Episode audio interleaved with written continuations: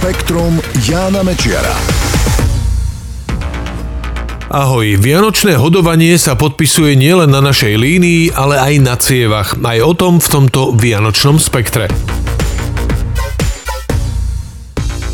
Veľké množstva bohatých vianočných jedál očividne dramaticky zvyšujú hladinu cholesterolu v krvi. Ukázal to výskum vedcov z Kodanskej univerzity.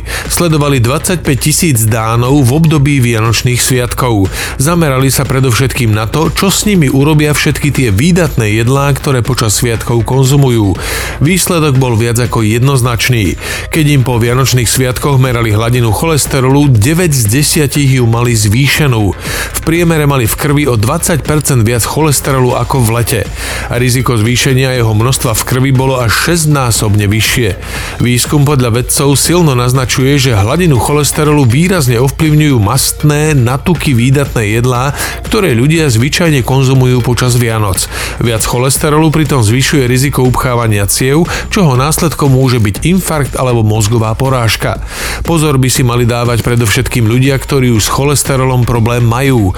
Okrem toho výskum ukazuje, ukazuje, že tesne po sviatkoch zrejme nemajú význam vyšetrenia na výskyt tejto látky v krvi, pretože s veľkou pravdepodobnosťou bude zvýšená. Ak si kúpite živý vianočný stromček, síce nezachránite svetové podnebie, ale je to lepšie ako používať pár rokov stromček umelý, potom ho zahodiť a kúpiť nový.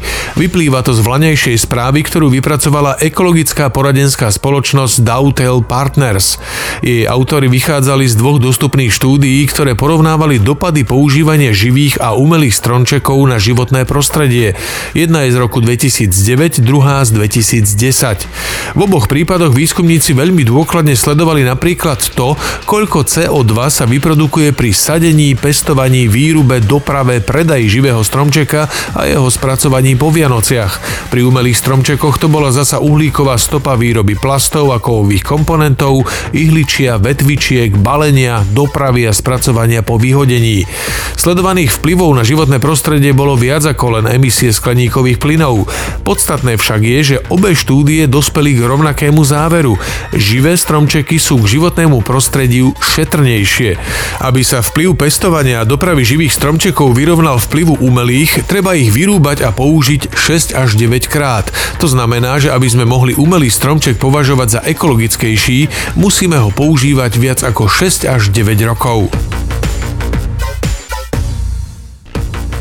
Vianoce sú síce obdobím pohody a oddychu, no očividne nie pre všetkých. Naznačuje to švédska štúdia, ktorú pred niekoľkými rokmi zverejnili v odbornom časopise British Medical Journal.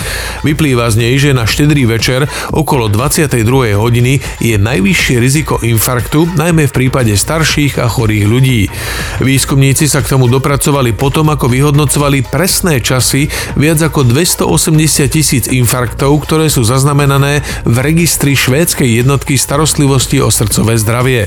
Tie záznamy pochádzali z rokov 1998 až 2013. Ukázalo sa, že najviac infarktov sa odohralo počas Vianočných sviatkov a osláv letného slnovratu. To je vo Švédsku rovnako významný sviatok ako Vianoce. Riziko infarktu v týchto obdobiach bolo zvýšené o 15 a 12% Ako najrizikovejší však z tejto analýzy vyšiel štedrý deň, respektíve večer. V tom čase riziko infarktu stúpa až na takmer takmer 40%, pričom to vrcholí okolo 10. večer. Podľa vedcov je to zrejme spôsobené tým, že na štedrý deň výrazne stúpa emocionálny stres, najmä ak človek nie je v pohode, je osamelý alebo chorý. Spektrum Jána Mečiara.